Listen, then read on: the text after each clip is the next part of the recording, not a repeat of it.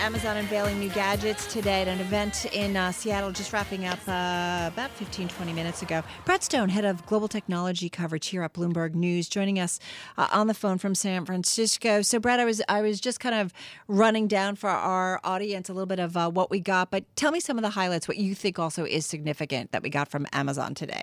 Yeah, Carol. Well, let's take a step back and just observe that Amazon has been on a journey for the past five years to, to create a platform for itself for services and devices, akin to what Apple has with the iPhone, what Google has with Android. And the first couple of years of that effort were sort of marked by failure, right? Or at least right. modest success. Like the Kindle was great, but just for reading, and, and the, the Android tablets and the Android phone really never worked. Now, with the Echo and, and the Alexa voice kind of service, Amazon Amazon has a hip, right? They have a you know way for people to control you know to, to talk to their computers to get information to control the smart home and what we saw today was amazon just bet big on the echo and alexa as a platform and to create lots of different hardware uh, kinds of hardware to access alexa so you've got a cheaper just Echo, uh, with the, comes in different colors, better sound. You've got a premium Echo, $150 um, that controls you know devices in your home. Um, you've got a $35 Echo Connect, which is supposed to bring voice control to your landline telephone. Uh, but then maybe the the surprise, this thing called the Echo Spot, which is a it looks like the Echo Dot. It's it's round. It costs $130, but it has a video screen, mm. and so a kind of another application of video chat, of creating inter- intercom with within your home, playing games. Um, and then they're also kind of syndicating Alexa. They said that it's going to be in BMWs. And the big news, which everyone on Twitter is laughing about, they're going to put Alexa in the the the the, fit, the wall-mounted fish. You know, uh, Billy Big Mouth Bass. Are you talking about the HBO Sopranos fish? Exactly. Oh my God, I talk, love that. Talk to that thing. So I yeah, want that's a little joke. Exactly, but it's an example of like they want to put Alexa everywhere. I think what's interesting, and Brad, I love talking about you and everybody, if you haven't read Brad's book, The Everything Store, Jeff Bezos and the Age of Amazon, you should because he knows so much about this company. Um, you know, I feel like they've reacted so quickly to the success of Alexa that they were really smart. They weren't slow. They're seizing on uh, the popularity of it.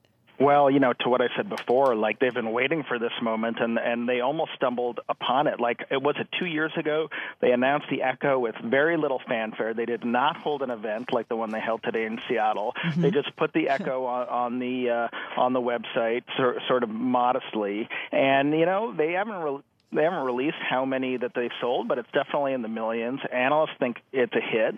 Um, you know, and, and you see like Apple announcing HomePod, uh, you know, it's only going to be announced it's only going to be for sale in December. Mm-hmm. It costs three hundred fifty dollars. It's the sound is probably better than what you're going to get in the Echo Plus, but yeah. you know, to your point, Amazon just moves quickly, and and they sell things at probably at a loss or at least at cost, and make it up with a Prime membership. Hey, Brad, it sounded like too that there's a couple different price points, and eh, tell me if that's that's correct in terms of how they're you know kind of rolling out some of this new Echo stuff uh, and Alexa stuff. I mean, are they kind of doing that to make it much more accessible? Um, to more consumers? Yeah, I mean, I think that they do risk a little bit of confusion. Like my head was spinning today at all the devices, but you know, you've got you know, you've got a $35 Echo Connect, which just kind of turns your landline phone into an Alexa hub, brings voice control to your landline, and then you know, and then three different price points for different Echoes. Um, yeah. You know, $99 for a smaller Echo with better sound, but $150 for an Echo Plus that supposedly will do a better job controlling all the all the appliances in your in your home. But of course, those appliances have to have have Wi-Fi connection, and then this video enabled uh, this video enabled Echo Echo Spot, which, mm-hmm. by the way, you know, there's like the Echo Dots and and the Echo Shows and the you know like which is this whole other line which is going to bring video and uh, you know vo- and uh, video calling. It's like an Apple Watch with a video camera that does doesn't go on your wrist. It might sit on your night table and be right. you know be be your alarm. So lots of stuff. And yes, they always want to win on price. We don't know yet though how important this product is. I mean, it's really early. I'm assuming in terms of revenue, it's not a big deal, or or do we have any idea? Well, I mean, I think probably um, these things don't make a lot of money because Amazon tends to sell them at cost. But you remember, like they come with Prime membership. Right. They make it. They take all the friction out of buying. Um, you know, and, and Prime members spend two or three times the same amount the next year. And Amazon, being a long-term oriented company, you know, thinks about all this stuff as as you know paying off in in years. You know, in terms of lifelong customers. So uh, I, it's significant. It's Amazon achieving platform level status, uh, you know, akin to what Google and Apple have been able to achieve. So it's, you know, puts them in a very powerful position. And then to the extent that they can get Alexa into cars, you know, be, they announced Nuts. an integration with BMW. That's that's big. It's my husband's nightmare that I can just sit there and say, uh, "Could you buy this? Could you buy that?" uh, but it is about just getting people to buy more stuff. No.